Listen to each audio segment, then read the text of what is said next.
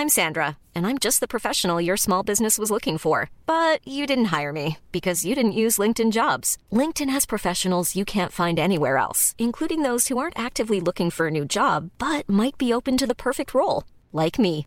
In a given month, over 70% of LinkedIn users don't visit other leading job sites. So if you're not looking on LinkedIn, you'll miss out on great candidates like Sandra. Start hiring professionals like a professional. Post your free job on linkedin.com/people today. Our tropical storm Elsa now the uh, fifth storm of the season. It's the earliest uh, E storm on record, and when you compare it to last year, last year we had the number uh, we had the uh, fifth storm, I believe, on July fifth.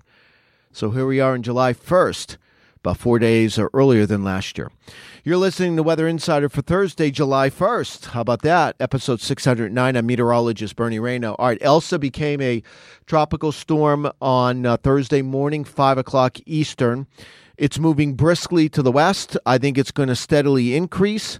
It's going to be pushing across somewhere na- near St. Lucia, Martinique, south of Guadeloupe, if I have my islands right, on Friday uh, as a tropical storm. Then it moves into the Caribbean. And then, you know, then it gets a little dicey.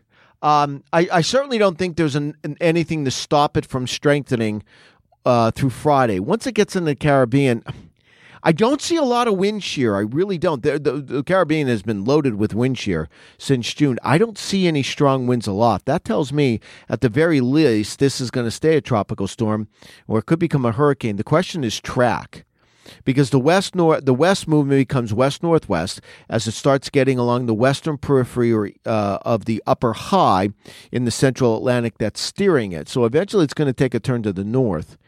The question is over the weekend, what happens to it relative to Hispaniola? Hispaniola, Haiti, and the Dominican Republic, that is the graveyard for tropical systems. Florida's been saved so many times by the island of Hispaniola, they should probably pay them a fee. Um, very rugged island. If the center of circulation gets close enough to Hispaniola, that will disrupt it and probably kill it.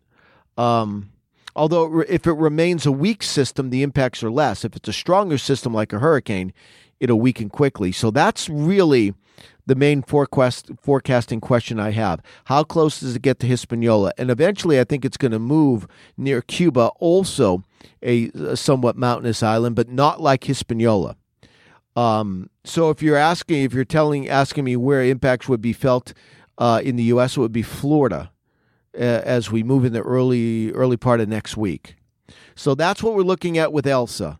A move west, now then west northwest as it pushes into the Caribbean and then I think one of the dominoes, I always talk about dominoes with hurricanes and, and tropical storms because it's like you set up a domino and you have one domino and then have four different pathways, right? And then depending on what happens at that critical move, then you determine the pathway. And I think that first domino effect is going to be, I think, on Saturday. What happens to it? If it gets close to Hispaniola, I'm telling you, there won't be anything left of it. It'll be moisture and it'll get into South Florida, but it won't be a storm. So that's what we're concentrating on now. The fifth name hurricane or uh, tropical system of the season. And this one will be pushing into the Caribbean by late Friday. Make sure you stay tuned to AccuWeather.com. We'll keep you updated. Also, have a video on this. You can see myself. You can see me. Good or bad? And make sure you download that AccuWeather app. It's free download on your mobile device. Thank you for listening to today's edition of Weather Insider. For the latest in breaking weather news, be sure to follow Bernie Rayno on Twitter at AccuRayno. And be sure to subscribe, rate, and review all of our podcasts on Apple Podcasts, Google Podcasts, Spotify, or wherever you listen to your favorite shows.